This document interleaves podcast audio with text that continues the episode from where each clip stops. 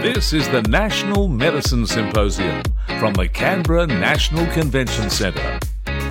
Special guest is Nadine Hillock from the University of Adelaide and uh, speaking at the symposium on antimicrobial drugs, the special access scheme, an anomaly or a marker for a system in crisis. So, what do you hope to impart and to take away from this year?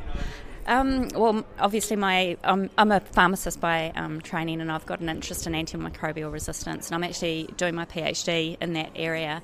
I'm fascinated in the regulation around um, antimicrobial drugs, um, especially with increasing antimicrobial resistance, we're running out of treatment options. And so we need to make um, the regulatory system amenable to new drugs coming into the system, but also um, older drugs need to repurpose them, and we need the we need the regulatory system to actually um, enable that. Does the industry move faster than the regulatory system uh, can, can, adapt to? Yeah, that's an interesting question. Um, over the last two decades, um, manufacturers have actually moved away from antimicrobial drugs, mainly because there wasn't enough money in it, and there's because of antimicrobial resistance, there's been a lot of money go back at like you know driving research in that area at the moment. So just in the last few years, yes, it's um, the research into new antimicrobial drugs is increasing, but we need to be prepared once they once they actually have done the clinical trial. Um, period that we're ready to enable them to be registered. At the moment, we're relying um, a lot of antimicrobial drugs just don't get registered here in Australia, um, and my my um, research, my study that I'm presenting today is just um, illustrating how many unregistered drugs we're currently using just in routine practice. It's just it's become routine just to use drugs from overseas that aren't registered here, um, and yeah. I'm hoping that people will be interested. So, what does that mean for a patient then?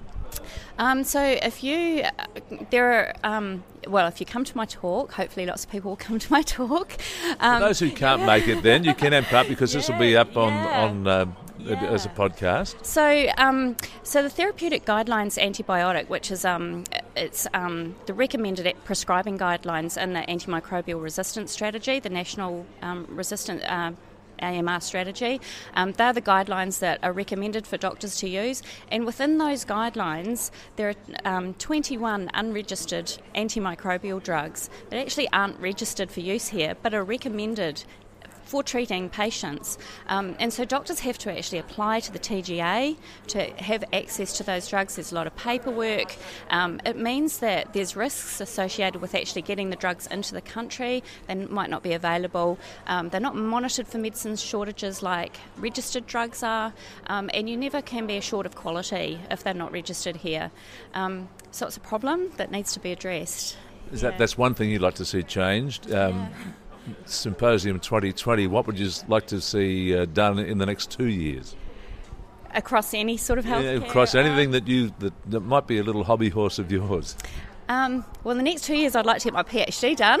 well, I know that is that is a tough one because a lot of people say um, relationships break down when somebody I takes know, on a PhD. That's a I tough know, gig. I know, but I but I'm fascinated by um, the focus on data um, and using being able to use data for um, enabling better healthcare, but how we do that without, um, you know, risking privacy. It's exciting time. well, all right. Good luck in uh, the next two years yeah. in concluding your PhD. Yeah, thank, thank you for the work you're doing. Thank you very much.